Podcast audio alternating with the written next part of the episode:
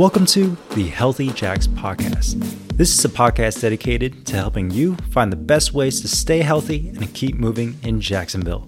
My name is Dr. Peter Yu, and I am a performance physical therapist here in Jacksonville and the host of this podcast. The goal of this podcast is to provide you with the right health and fitness information that is not only practical but evidence based as well. I also have the pleasure of highlighting some of the top health and fitness professionals around here so that you can stay up to date on the latest information. My goal as a performance physical therapist is to help educate and empower athletes and active adults to take control of their own health so that they can get out of pain, optimize their performance, and build true longevity for life. You can find us on Instagram at the Healthy Jax Podcast. Thank you so much for listening, and I hope you enjoy the show. The Healthy Jax podcast is sponsored by MotionRx Health and Performance. At MotionRx, we specialize in helping athletes and active adults overcome injuries and get back to their sports and activities they love pain free. Head to motionrxhealth.com to find out how we can help you move better, feel better, and live an active, fulfilling life.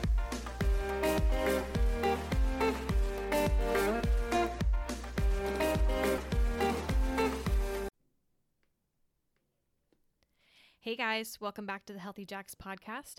I'm your host today, Dr. Kate, and I am joined by Andrew Decker, co owner of TitanUp Fitness.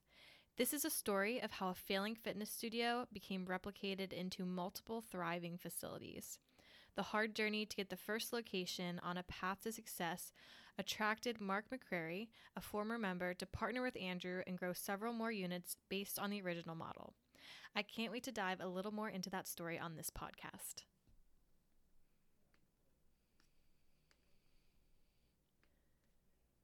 Hey guys, welcome back to the Healthy Jax podcast. I'm your host today, Dr. Kate, and I am joined by Andy Decker, co owner of TitanUp Fitness. Andy, how's it going? It's going good. It's Friday, halfway through the day, so Halfway through the things day. things are good. We feel great. Heck yeah. What time did you start your day today?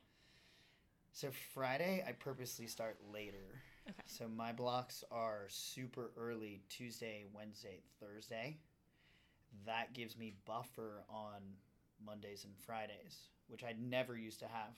So I didn't have that option. So once that option became available, that was like the gift to myself Mhm. where three hard days in a row and then you have the end caps for stuff like this or Yeah. like more flexibility. Um, that was the hardest part starting out was Mondays crazy early, all the way to Friday crazy early, Yeah. And then sometimes Saturdays too. So there was no on off. For a while, I experimented with. I just wasn't smart enough. Tuesday, Thursday off. So I would do a hard Monday, hmm a light Tuesday, a hard Wednesday, a light Thursday, on, off, on, off. But for me, for the body, like getting into a rhythm, I think it was worse because I Mhm. was hot, cold, hmm hot, cold, hot, cold with your eating, your sleeping. Just, it's basically like up, down roller coaster. Mhm. So I would rather do a block of three in the middle, bang, Sure. and then flexibility out here. Yeah. So right now we're in the sweet spot. This is yeah. That's is good. awesome. This is good. Yeah. I've sort of started that recently too. I try to keep my Monday mornings flexible and my Friday afternoons flexible. It just seems better that way. And a Wednesday morning. I like kind of like one right in the middle of the week. Oh, so you have more than I do. That's good. Well, I sometimes maybe. That's of nice. Yeah. Yeah. Whatever right. balance you can find. Yeah, that's that's for sure. That's what I'm trying to figure out that balance. Yeah. Um, so why don't we back up? Just tell me where are you from? I'm from Stuart, which Okay. is about three and a half hours south of here. Mhm. Born there, grew up there, even went to like my first like couple years of community college there. Okay. Um, it's on the East Coast, and it's just beautiful.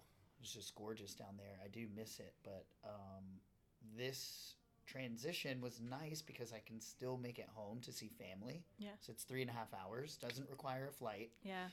Um, if something comes up, it's a short drive. Mhm. It was easy. So, um, I do miss South Florida though. It was really nice. Yeah. Yeah. What brought you to Jacksonville? So a lot of my friends had come the year before. I stayed behind and did community college there. Mm-hmm. They had come up the year before, and we all surfed, fished, Mm. because Stuart's basically it's basically an island. Hutchinson Island is a, is a broken off island, and Stewart is part of that. So when all my friends started going to Florida State, Gainesville, college, out of state, it Mhm. just gave me anxiety. I was like, I need to be somewhere I could still surf easily, go on the boat, fish, be by water, and then not be homesick. Yeah. I already had friends up here that came up here.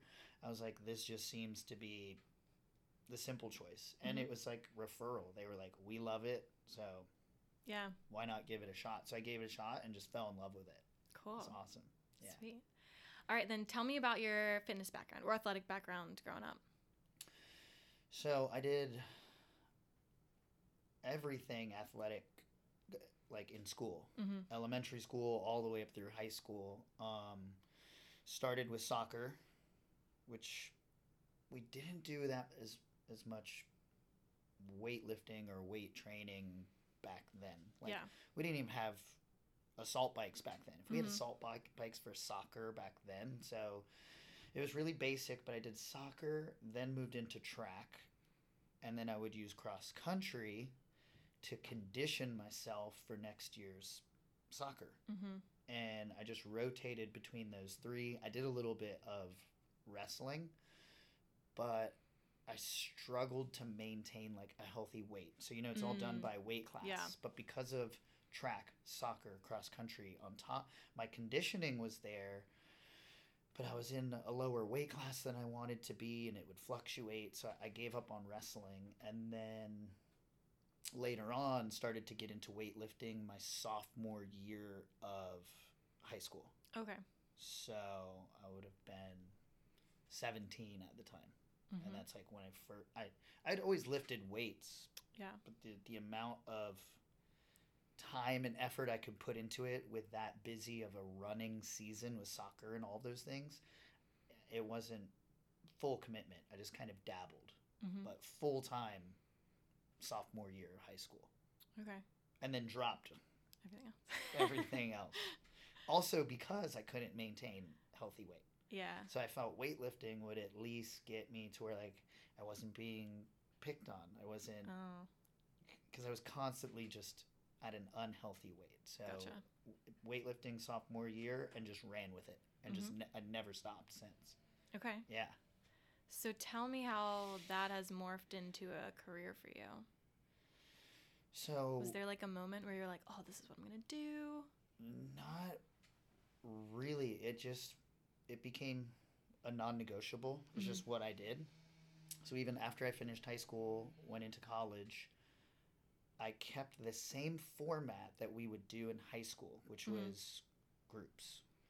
They would hold an hour-long block where a group of guys would go in, group of 20 guys, and lift together. There was a, a workout on the board that we would do and I just fell in love with like that that vibe of rotating with friends and like Mhm. doing it in like a group setting where like I would rest, I would spot someone, Mhm. then it was my turn, you know, and like that getting into that rhythm.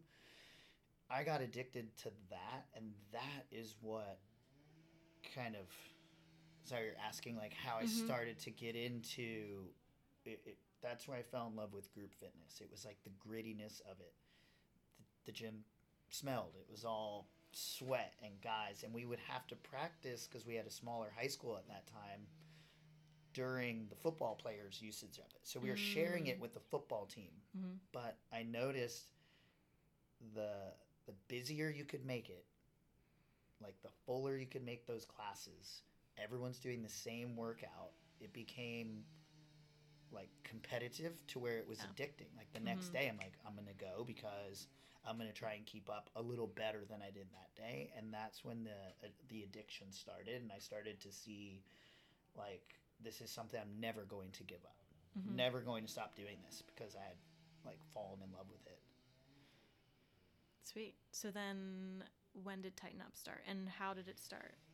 So that so this is what happened with TitanUp. It was a friend's gym. A friend of mine who I'd kept in touch with owned a personal training only studio Okay. where it was himself, two other trainers that would schedule their own one on ones. Mm-hmm. And they would stay open all day long, schedule one on one training. He, at that time, it was like 2010, where CrossFit had gone like full, that's when it started Yeah. to explode. He wanted to try and compete with that because Mhm. all he was doing was one on one training. But he was too afraid to drop one on one Mm-hmm. You know, because there's that was his lifestyle. That's Yeah. how he made his money. He was too afraid to drop everything and commit to something to compete with CrossFit, Mm-hmm. which was group fitness training, but not at an Olympic level. Mm-hmm. More of just a general strength training level, Mm-hmm. but that still did bouts of HIIT and Yeah. high intensity. Mm-hmm. So it was like a one-off of CrossFit Mm-hmm. and it was an experiment. And I kept in touch with him from 2010 to 2012 on how it was going. How's this experiment going? And it was not not working out. One, the, the location, you know, it was Mhm. low budget. It was basically like if you took like a like a decent garage gym. Mm-hmm. It was tiny. I think it was 800 square feet. It was terrible. Oh. It was. It didn't have a lot of members. Mostly women at that time were doing yoga or spin class or um, something that a big box gym would offer as like a group fitness um, Mhm. pump class. Sure. So we had limited members. We had limited resources. We didn't have an advertising budget, but I started to work out there. Mhm. Just I wanted to see what it was like because I felt I could recreate that addiction that I had from my high school years. So I kept in touch with him and he told me he was about to close. He said, That's it. It's my last year of the lease. Time is up. It didn't work. Um, I'm going to bail on this thing. And I had been working in um, the corporate world. I was, Okay. work, I was working um, doing stuff for Boar's Head. You're familiar with Boar's Yeah. Head Meats? Mm-hmm. So it's just corporate stuff with them. I had done that for like two years. I didn't like it. It involved early mornings though, Mhm. so I was used to getting up early. Disliked the job. I didn't. I knew it wasn't what I didn't want to do. And um, when he told me he was going to shut down, I had a little bit of money set aside, and I just said, "Hey, hold on. Would the landlord do like one year extension?" Mm-hmm. you're running your personal training only. You can never be there. I'll be there full time. I will quit my corporate job. I'll risk it all because I think I can make this work. And if the landlord will just give us a little bit of wiggle room, I'll go all in. And we're going to give this a, a second shot. And at least it would, I would know Yeah. it was worth testing, you know? So I, I was like, that's it, let's test. So that's how it Dang. it sparked. Yeah. That's awesome. Where did the name TitanUp come from? So that Because the first, let me tell you, the first time I heard TitanUp, right, it was like pictured T I G H T E N. I'm sure you, that's hilarious. heard Yeah, that. of course. but that's it's T I T A N. that was the problem. So the problem was the gym that I then partnered with him on to give this thing one Mhm. last shot before the, before it was all over. I bought half of it from him with the agreement that I would run it.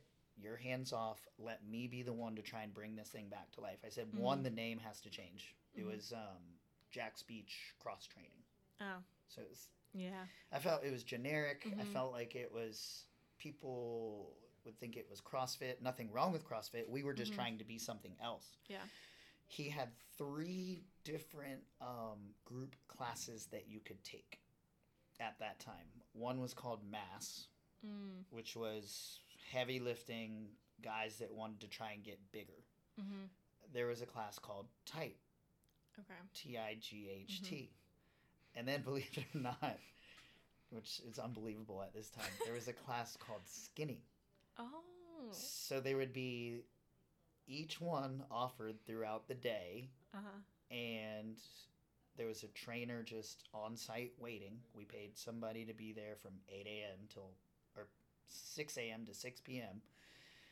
And there was three different style workouts up there. Uh huh.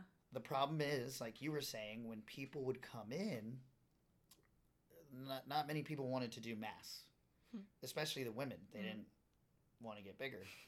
People necessarily didn't want to get skinny either. so they were like, well, what is tight? Yeah. And we had to keep re explaining it. It Uh-huh. doesn't mean that you're going to become stiff. Like, that's what they, that's what the, Sure. the association Yeah. was. So I was like, that's it. We have to change that Mm-hmm. have to change that somehow. So I kept playing around with what we can keep mass, Mm-hmm. we'll change skinny. The thing in the middle, what are we really going for? And Yeah. he was like, well, to get toned, but we don't Mhm. want to say that either because it's not like a real thing. None of those things are a real thing anyway, but Yeah, I just saw your reel the other day. yeah, so so we so we said, okay, what could we make this to where if you heard it over the phone, mm-hmm. It would make sense. Yeah. So I just started rewriting and rewriting and rewriting, and eventually it became T I G H T, Mm-hmm. tighten up, meaning to tighten up the body. Yeah. But then we were like, we can't really spend thousands of dollars and put that on a neon sign. Mm-hmm.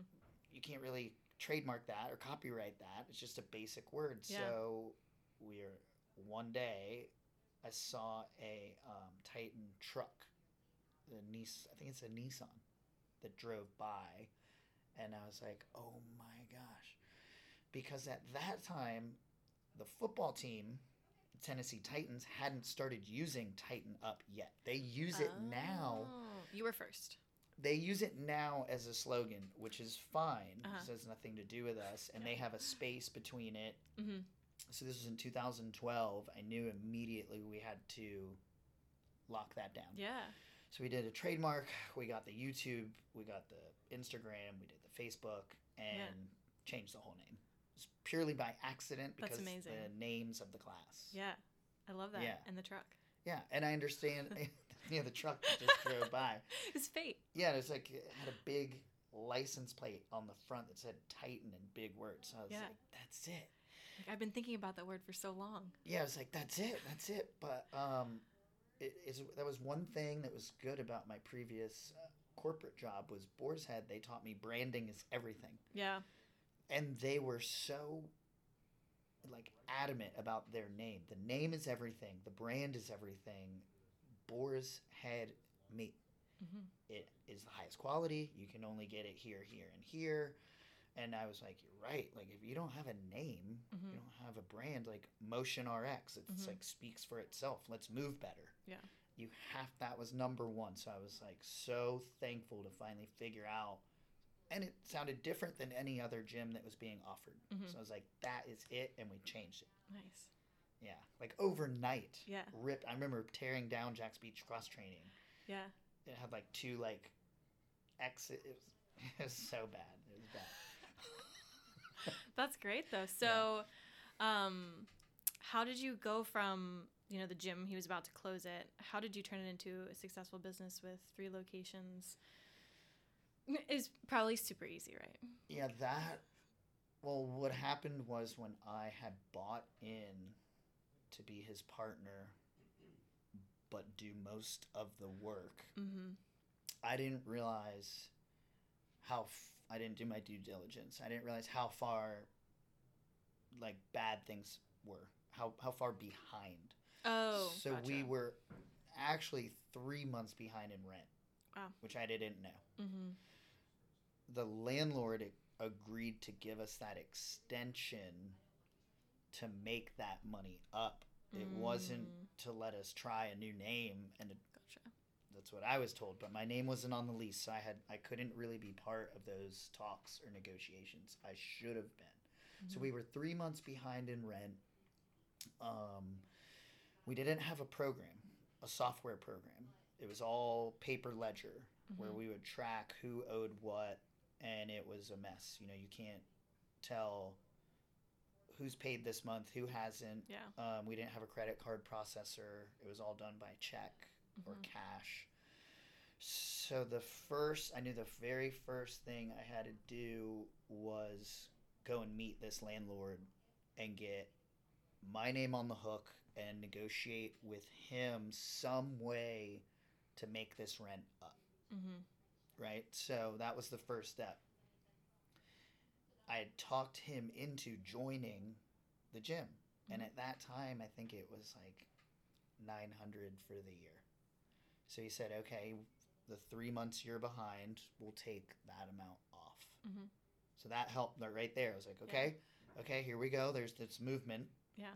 It was almost a full month's rent. So we went from three months behind to now 2 Mm-hmm. then I said we need to find a, a, a software program that can run credit card processing cleanly. Mm-hmm. And we're going to put everybody on the first of the month. So we're going to clean up the books and put Mhm. everyone on the first of the month where this program runs on the first. We know exactly how much is coming in and whose cards are, are being declined. Mm-hmm. And we're going to get rid of this paper ledger. So there was, um, I forget the name of the program. It was $99 a month. And it ran what we needed it to. It Mhm. wasn't anything advanced, but it was the most basic thing that we could afford to clean up the books. Mhm. So that's the second thing we did. And at that time, it was 2012. Instagram had just started becoming like a real thing Mm-hmm. um, Facebook had had already been popular. We didn't have an advertising budget, so we started offering um, free waters and free. I think it was free sessions for every like ten check-ins, because checking in was like bit, you know. Here's where we are on the map. Here's where our name is. Here's where this oh is. yeah. So people started to notice us on social media, like, what is this place? Like, tighten up. Mm-hmm. I see people working out. They're checking in like three, four times a week. And when they came in, we had like this, like a laptop on Mhm. on the counter. We had a front desk. Mm-hmm. Um, it started to become organized, and that's what we realized. That's what my last job taught me was process and structure first Mm-hmm. personnel second. We always thought it was just because we didn't have decent trainers. Mm. Wrong. It was process structure first. So we started to gain popularity and slowly like adding a few members here, a few members here, like slow, slow, slow, slow, slow like pulling out of that hole. Yeah. Wow. I'm sure that was a stressful time. It was it was crazy stressful Yeah. and it was embarrassing also Yeah. because I remember in the middle of uh, class our power being shut off. Mm. Like, I was I would always teach the, the noon, the 12, Yeah. 12 o'clock class and it was Beaches Energy at the time. I think it's now GA, but they would come and cut the power. And I remember like uh, I was playing music from my cell phone Mhm. so we would at least have like sound Yeah. you know um, how people stayed i don't know they you know we would make something up like oh it must be the whole strip or something Mhm. like that and then figure out a way by the end of the day how to pay that amount and get it cut back on Oh so i mean it was Yeah. like it was pretty bad yeah. and it was way worse than i thought coming in Yeah. yeah Wow. And now you have two more locations. Yeah, Three two total. two more locations, um, which again we just kind of replicated that process and structure. Yeah. The the organization of it. We because of our software could run reports, and the reporting was everything. So we knew how many members do we actually need to Yeah. s- to stay open Mm-hmm.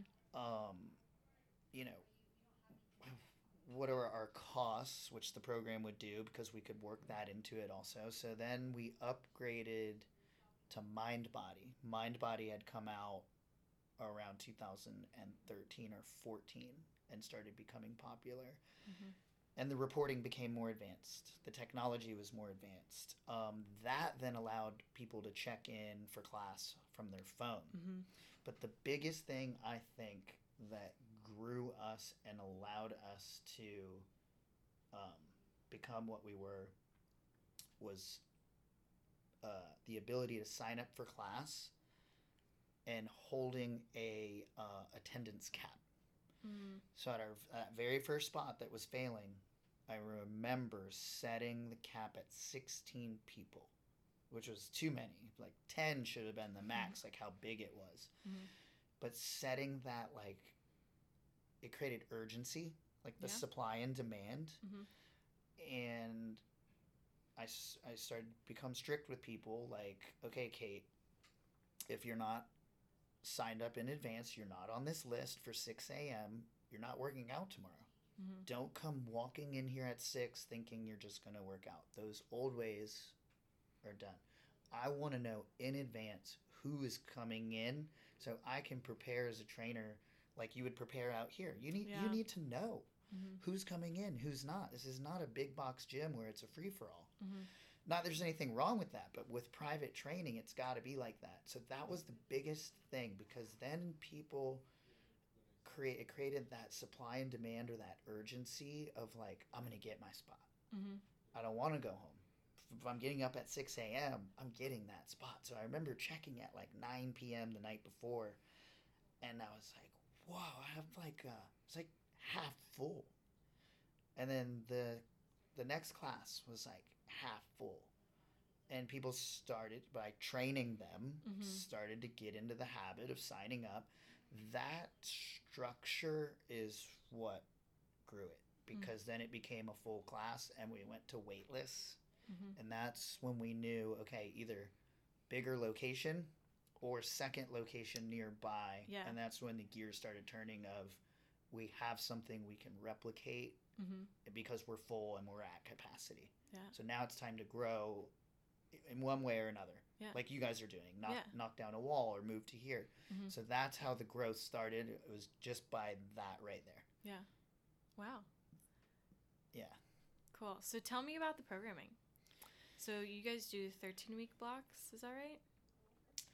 So we yeah, so we do 13 at a time. Not it's not that it, it's hard to explain to people. Not that 13 weeks is enough time to see dramatic Mhm. changes. Sure. You can see changes. You know, there'll be subtle ones. If you're a beginner, there'll be more dramatic ones. Mhm. But if you've been coming a while, we've found for two reasons 13 weeks is a digestible amount of time Mhm. and a sustainable amount of time where you could stick to something without falling off. Mhm. And it's just long enough to give the body a chance at making some changes to where we if if we check in at the end of those 13 we can see a little um, notch here Mhm. in a positive direction. We can see a little change here. We're going the other way. We're you know in a in the other other direction than we need to. And then what we do is use that 13 week window to steer the ship. Okay, we need to pull over this way. Here's where we need to make a couple small changes, and on the next 13, let's check in again and see if that worked. So it was just about digestion. Mhm. Um, it also helped to give people a start and end date Mhm. um, because before we had the 13 weeks, we found we just had uh, we didn't have as good of retention. Yeah. People kind of just train. Sure. They train until they train. Yeah. You know, it's like, well, well, now what happens? I just Mhm. train until I'm blue in the face, Mhm. like without any check-ins. Like I want to kind of see what's happened in my body. So we did 13, and 13 also gave us seasonal ability Mm. a summer, a spring, a winter, a fall edition to where you have a wedding coming up this spring. We know seasonally how our programs are going to run. And it gave us four a year, which is also a digestible amount. Yeah. It's not like we're doing a, a check in every 60 days and then now you're sick of it. Mm-hmm. It became the perfect amount for what our main goal is is sustainability. If you Mhm. can't sustain it, it's not going to work. Yeah. It's amazing how quick though it flies by now, Mhm. but I wouldn't want to do it any faster and I don't think I would want to draw it out any longer. Mm-hmm. I don't think we would have the repeat check-ins like we do. Yeah. So you guys, you do InBody scans before and after, and then test lifts after. Is that correct?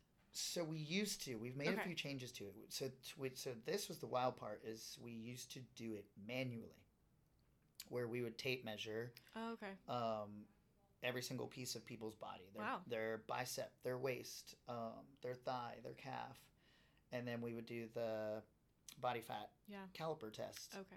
um, which worked well for a while. Problem is we used filing cabinets, and it was out of sight, out of mind. It's Mhm. it's buried back in some cabinet somewhere, and it was.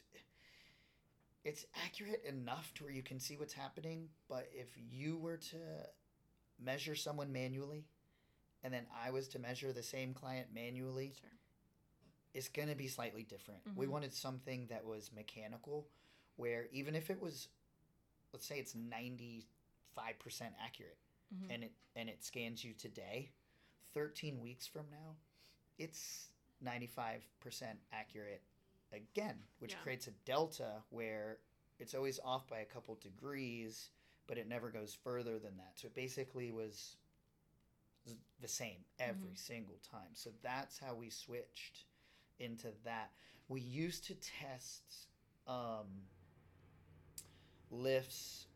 We wanted to we wanted to be well rounded, so we did a cardio test, Mhm. and we allowed them the opportunity to set new PRs with our big movements. Yeah. which is different than CrossFit. It, it was bench, Mhm. squat, deadlift, pull up, Mhm. and then a mile run for conditioning. Mhm. And we ran that for a while and it was great. Um, the problem is, of course, risk.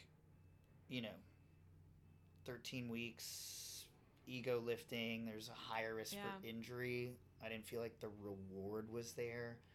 Um, the running also, running a mile all out, not everyone uh, is capable enough or maybe they have an injury. Sure. So we switch some things around to where it's a little safer, but they still get that chance to to safely see if they're getting stronger. Mhm. And we, so we, we still use the lifts. Yeah. We allow them to run the mile still if they want, or they can do a cardio test on the bike, Mhm. on the assault bike. So that way it's well rounded. It feels good for them too because they they want to see like, and it, it's hard to explain to them though because you're not gonna. It's not linear. You're not Right. gonna continually get stronger every Mhm. single time, but it is fun to test. It creates high vibes Yeah. and um, it's good to just repeat those lifts anyway at some lower rep ranges. Yeah. But we don't do. We did away with um, true one rep maxes Okay. because I felt the risk versus reward. Look, if you're competing, heck yes, go do your one rep max. But if Mhm. you're a stay at home mom of three, what business do you have getting under that bar and doing a one rep squat just so we can ring a PR bell for you? I don't think it's safe. So what we do is cap them at six reps or less. So they can do like anywhere from like two to six. And we develop a theoretical one rep max based Oh, okay. based off a collegiate strength training chart. Mhm. Super accurate, Yeah. a little safer. Five, three to five reps, your form doesn't fall apart, Mhm. but you're also not getting under there and Hmm. blowing it out with a Yeah. one rep thing that you could really hurt yourself with. Yeah. Interesting. right? Yeah. So that's that's how that we've made changes just to keep people safe, but also to show yes, we're having fun, we're making progress. Yeah. That's cool. Yeah. Do you write the programming? Yes. Nice. So I write the programming, um, and it's all based on volume and frequency. Because what our goal is sustainability, we don't want to overtrain. Mm-hmm. So it's very easy to do. I know a lot of um, group training places will do a lot of total body, total body, total body, Yeah. or the volume is sky high, where it's a lot of timer based stuff where your rep ranges drift into 15, 20, 25 reps per lift. Um, Every single thing that we do is broken down by the week, or the programming that I do is broken down by the week into volume. So the bigger lifts, we will keep between 40 and like 80 total for the week. Mm-hmm. And that can be divided into any amount of sets and Yeah. reps for the lift. And then the smaller joint stuff, you know, like bicep, tricep, the accessory stuff, we'll do anywhere from like 30 to 70 for the week. Yeah. So that's where it starts. Mhm. And then that gets chopped up into reps and sets. Yeah. And and exercise selection. Um, so it's really easy to overtrain. It's Mhm. also really, really easy to undershoot too and not do enough. Mm-hmm. Yeah. You know, so we try and just do moderation because again it's sustainable. It's Mm-hmm. repeatable. Your ligaments aren't on fire, your joints aren't on fire. Um, you know, people of course are gonna still have things that bug them, but Yeah, for sure. For doing this for 10 years i've found that it, it that is the sweet spot there's no perfect volume for any per- person but there are like sweet spots that we can get close to Yeah. so that's what we try and do Yeah. That's huge. I, shoot it right down the pipe Yeah. yeah, yeah. Between volume and intensity, those are it's yeah the biggest things to monitor because that's what's gonna get you. it's gonna get you right Yeah. And especially if you take our age group which is you know middle age and like i Mhm. said like stay at home moms and Yeah. stuff um, what business do they have doing um, a hundred skull crushers in one class I had to do that one time at a gym I dropped into. that's what they're yeah and Yeah. it's it's like and then the people are like do that for two weeks three weeks straight then you factor in the speed at which they're doing it Yeah. at so you had to do Yeah, it was at least 70. It might have been 100. Yeah. Yeah, a lot of gyms, I feel like, do um, very high volume Saturday workouts. hmm And that was a that was a high volume Saturday workout that I dropped into. Yeah. Yeah, and then there's then there's the flip of that, which I've seen before is the workout is 37 exercises deep, but they're doing one to two sets of each. Mhm. Obviously, you can't do more than that. You would be there for 4 hours. Mm-hmm. But 37 exercises, I was thinking to myself, to explain 37 exercises with the right amount of form, Right. the right amount of intensity, Mm-hmm. and to only have two shots at it and to run it off of a timer, I was like, that just doesn't doesn't sound safe. Yeah. It just is it's too much. Mhm. And how do you progress from 37 different exercises? Mm-hmm. Um, so we try and keep ours at a max of like seven for the day. Yeah. Because seven, we can show progress on that seven, and it's repeatable to where we can track. Yeah. You're doing better. Is the, is the body not agreeing with this? It's not Mhm. 37 exercises. You don't know what bothers No, you. you have no idea what happened. You would have to just throw a dart Yeah. at, at one of those items and, and guess maybe this is the one that hurt me. yeah. You don't know. Mm-hmm. Um, and then we all, I also try and explain it to people in terms of like uh, like uh, analogies for for our lifts. Mhm. So like if we take squats because we don't have a leg press machine, you know, of course there's there's lots of great options.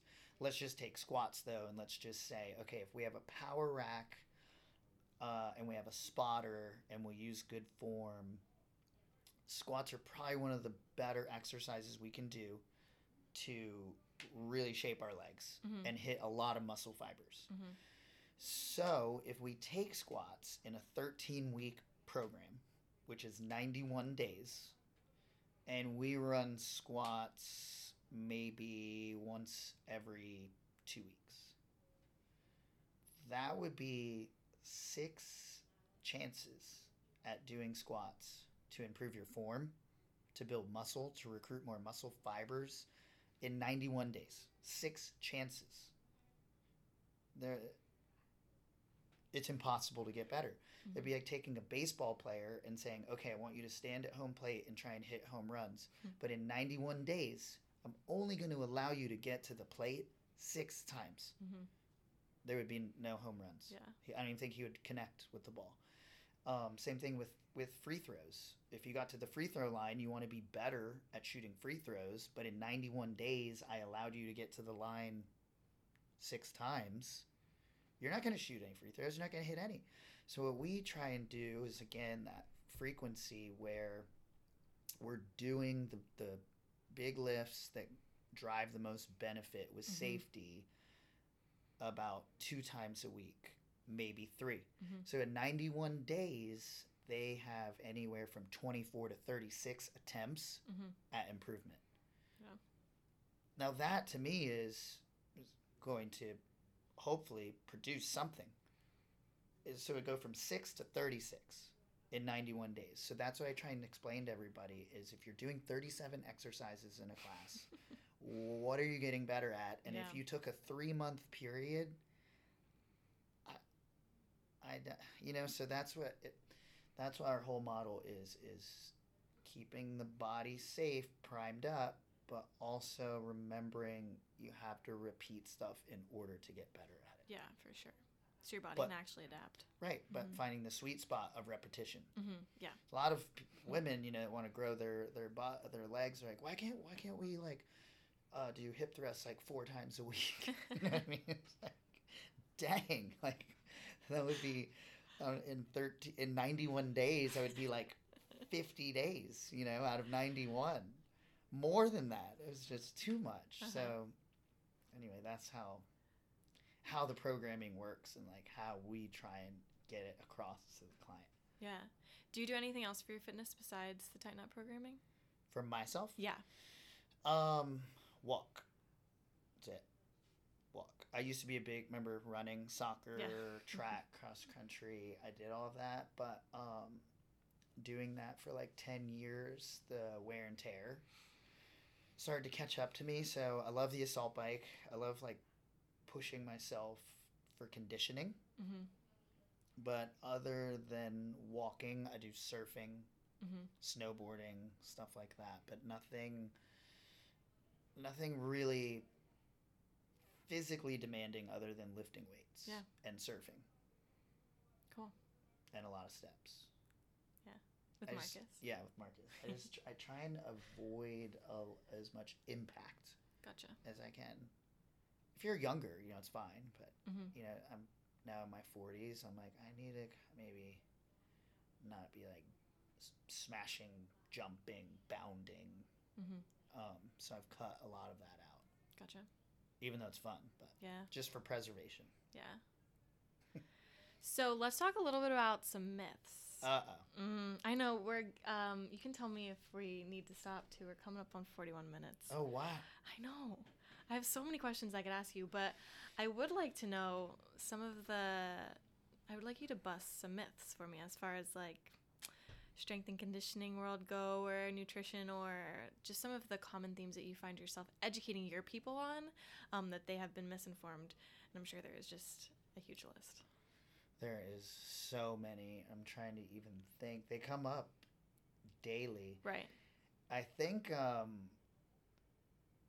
one of the most common ones, which we're we're finally getting over the hump. We're getting over it through through repetition. But one of the biggest ones that drives me crazy is um, I had a client come up to me in class and say, "Hey, uh, when are we gonna go back to higher rep ranges in in the programming? Say it say it was like week four of 13 Mm-hmm. um, when are we going to transition into 12 15 higher reps for most of these workouts you know and i thought to myself like mm, well we do some sets of 12 Mm-hmm. sometimes we'll do 15 rarely do we do 20 unless it's like a burnout or something but I, I, I said well well how come like why are you loo- looking for this all of a sudden what's changed and they said well since we've been doing like 6 to 12 and not 12 plus, I've gained a lot of weight.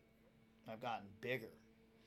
So I thought, okay, this is a, huge problem because this was a, this was actually a guy asking me. So I thought to myself, if this guy believes that lower reps mean weight gain and size gain, Mm-hmm. and the higher reps equal getting smaller and leaner and toned, I looked around the room, and you've seen our classes, the majority of them are females. Yeah. If this guy's scared and wanting me to change the rep ranges so he can now get smaller, what do all these people in this room think right now? Mm-hmm. and how are they not freaking out thinking if they go and do a set of eight that they're gonna get gigantic from it you know so that that myth has been extremely hard um, to crack or to get people to, to change their mindset Mm-hmm. on it so that's one of the the biggest ones i would say Mhm. um, So what's your response to that?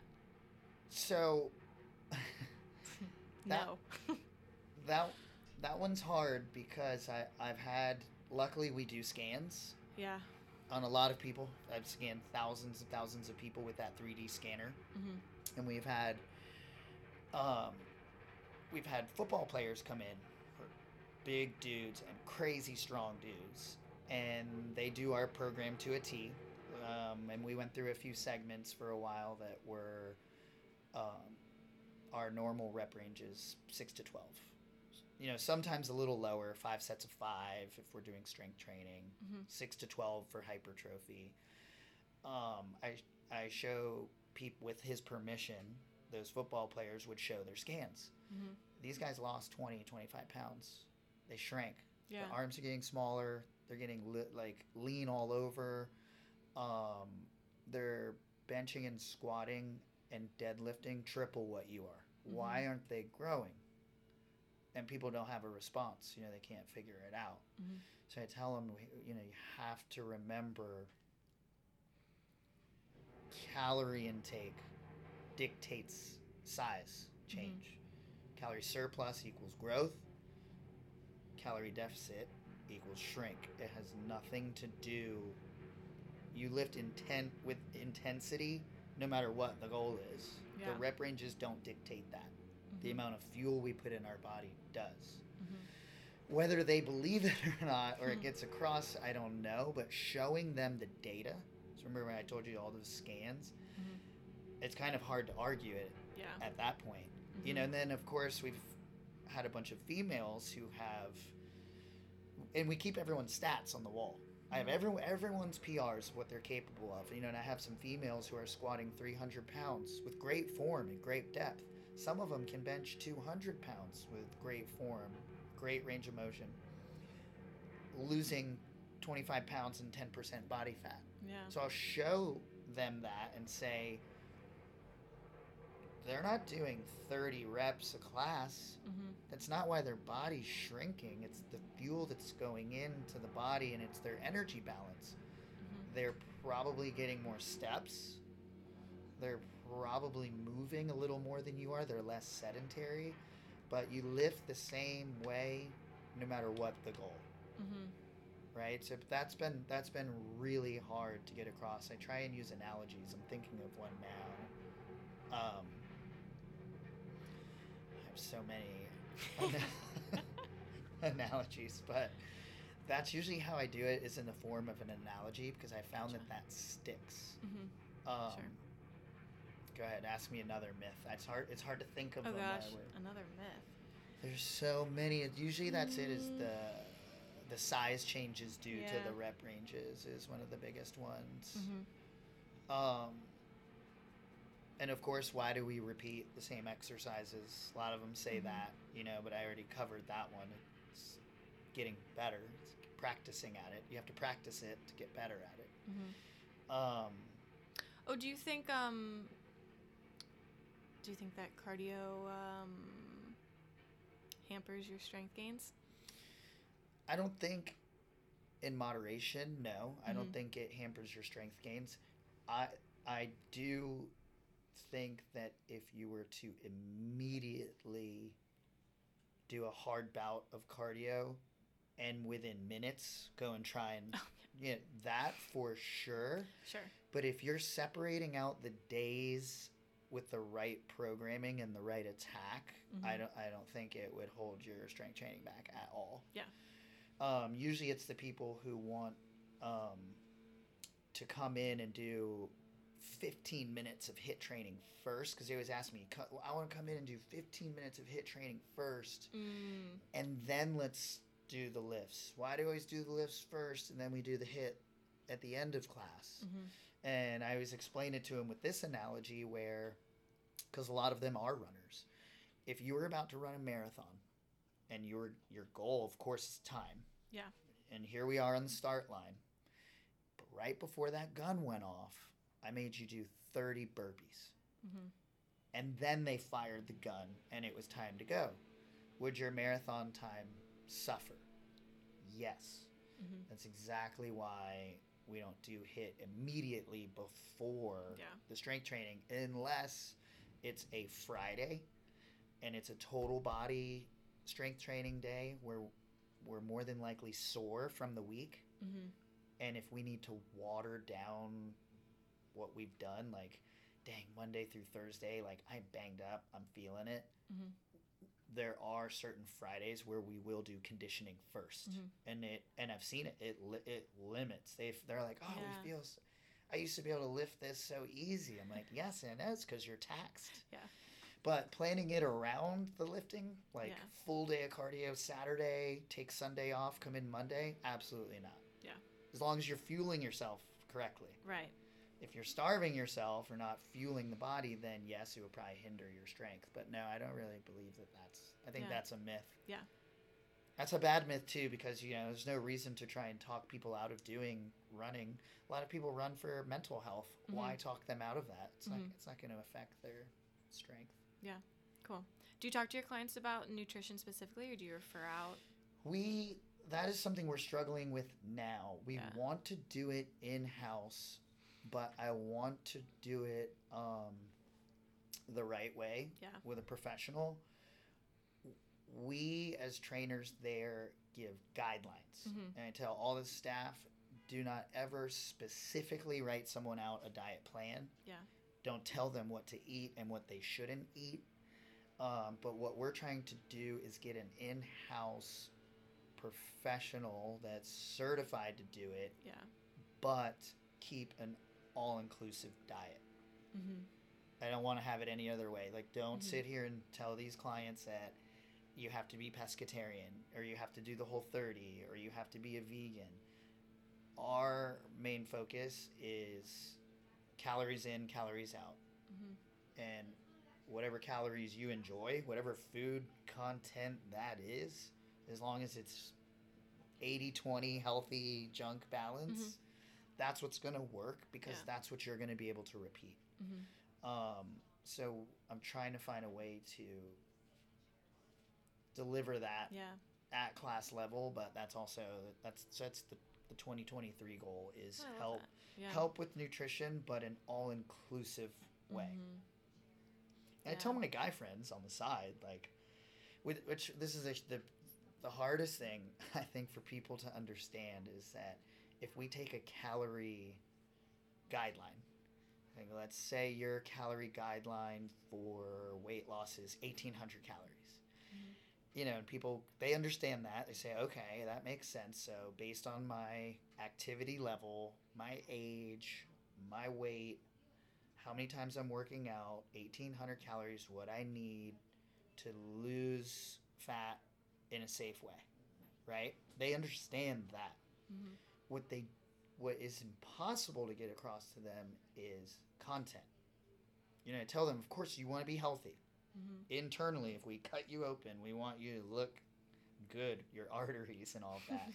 But in truth, which most trainers will never tell you, is that all 1800 of those calories could be pizza and you would still lose fat Mhm. because it's a deficit. Yeah. You don't want to do that because you Mhm. probably feel like crap.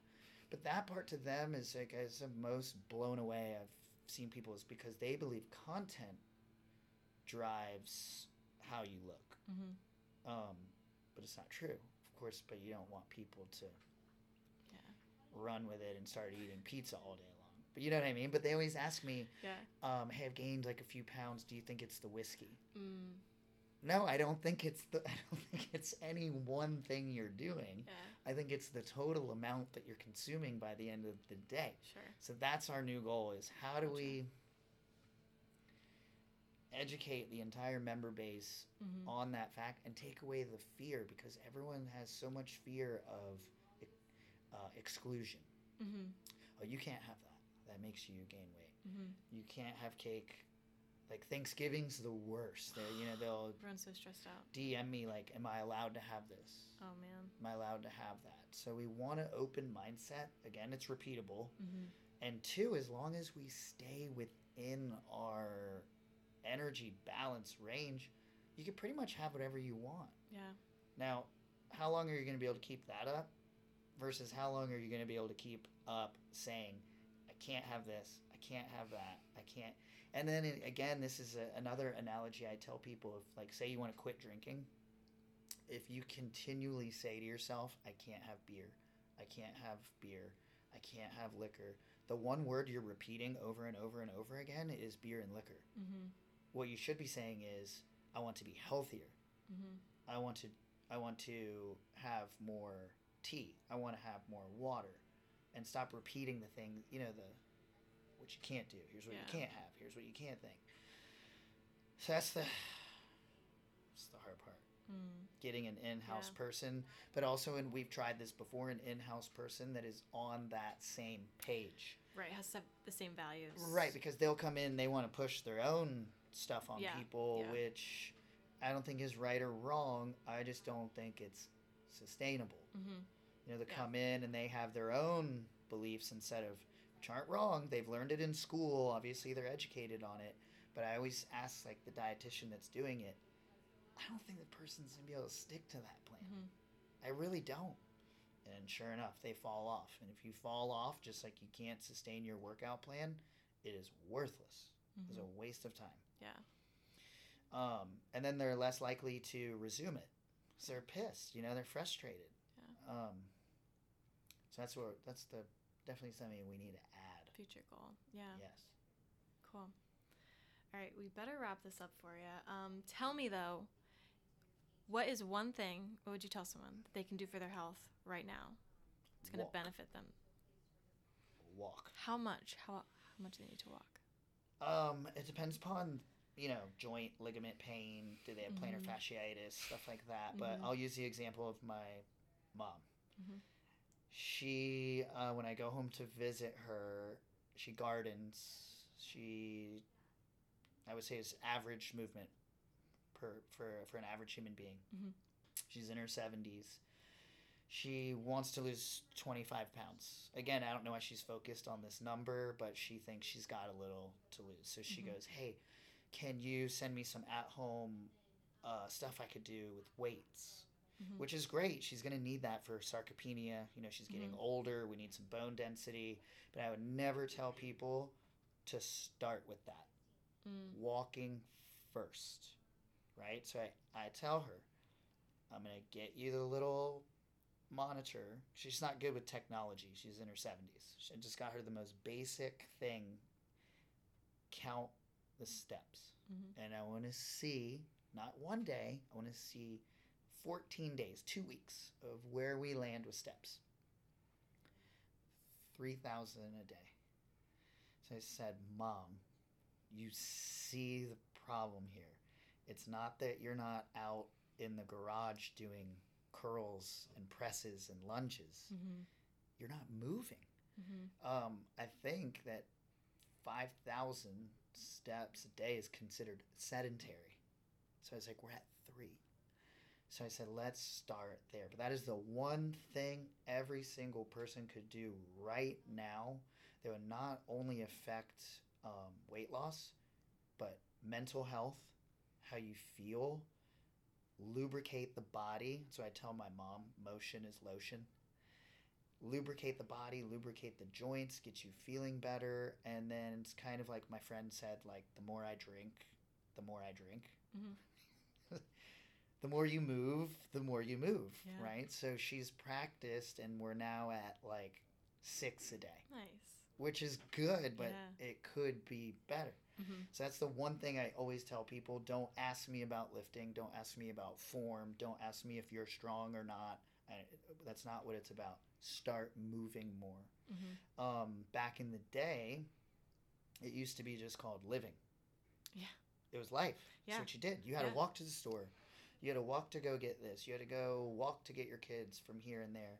It, they didn't call it exercise. Mhm. They called it just this is just my day. hmm It's no longer like that. Yeah. We're oh we're sitting now. Yeah. See, so that's it. That's the one thing people need to focus on immediately: step count and movement, hmm Yeah. motion, motion RX. Yeah. Love that. Anytime I've ever said that to a patient, motion is lotion. They're always like, "Oh my gosh, that's amazing." See, and love it. now it, catchy, right? it sticks. Yeah. then they'll remember it. yeah. So that's the one thing. And so one thing that when I check with people are short on hmm every time. Second, it's not the fact that they're not coming in the gym and lifting weights, it's that they're not taking in enough protein. Everyone is crazy low Yeah. on that, you know, so that's the second thing. To walk first, and then I want you to manually just write down a log. I want to show you to show me kind of roughly where we're at each day. hmm 40 grams, um, 60. I mean, Mhm. so hardcore TitanUp stuff later, later. uh, Yeah, walking the movement basics. first, Yeah. then sleep, Oh yeah. Sleep is so important. then hydration. Once we get that down, let's start talking about two to three times a week hmm coming in and focusing on form and lifting, hmm right? That's Yeah. it. Awesome. All right, so we can find you Tighten Up Jax Beach, TitanUp Town Center, TitanUp Nocatee. Tighten Up Nocatee, which is the new one. Mhm. Mhm. Um, where can people find you on Instagram or website or email? So Instagram we have consolidated to just at TitanUp Fitness, which is T I T A N. So one page covers all three locations. Um, email is simple. It's info at titanupfitness.com. Website is simple, titanupfitness.com. hmm Great. Yeah. Anything else you want people to know before we wrap it up? Sorry we Um, went over. Uh, no, no, no, no, that's it. That, that's the the one thing that I want people to know to remember is sustainability. The most successful plan in the world, fitness, diet wise, movement wise, sustainability. If you cannot repeat it, it is never going to be worth anything. Have to have sustainability first. So there's got to be enjoyment and it's got to be something you can see yourself doing day in day out not just on a whim or rashly Yeah. That's great. Thank you so much for taking the time to talk with thank me. you kate yes All right, we will talk to you guys next time.